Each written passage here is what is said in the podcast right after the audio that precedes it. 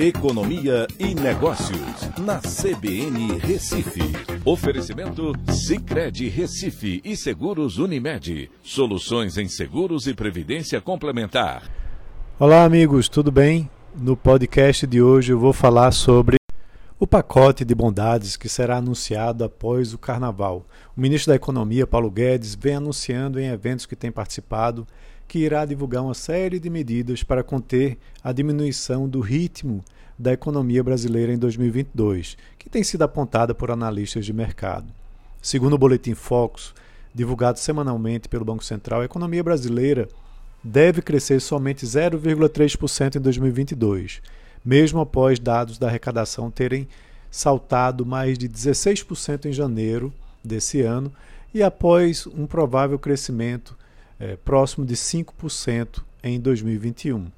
Fatores externos ajudam a explicar esse crescimento baixo com a desaceleração das principais economias mundiais e aumentos de juros para conter a inflação. Aqui no Brasil também há um problema sério.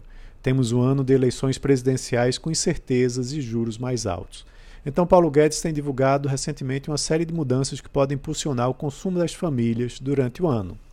O IPI deve ser reduzido em 25%, diminuindo os preços dos produtos da linha branca, bem como automóveis e outros produtos industrializados. A redução do IPI terá um custo de 20 bilhões de reais em queda de arrecadação. Ele também está propondo liberar 30 bilhões de reais do FGTS para que os trabalhadores possam sacar esses recursos e quitar dívidas. Algo em torno de 40 milhões de trabalhadores poderão sacar até mil reais. Outra proposta é de retomar o Pronamp e outros programas de créditos para MEIs, MPEs e pequenas empresas, usando recursos do Tesouro com fundos garantidores como FGI, FAMP e FGO. Isso com o intuito de injetar mais de 100 bilhões de reais na economia para capital de giro dessas empresas. Há também uma proposta de reajuste salarial para o funcionalismo público através de ticket de alimentação, que não traz peso sobre obrigações sociais e previdência e que é linear de 400 reais.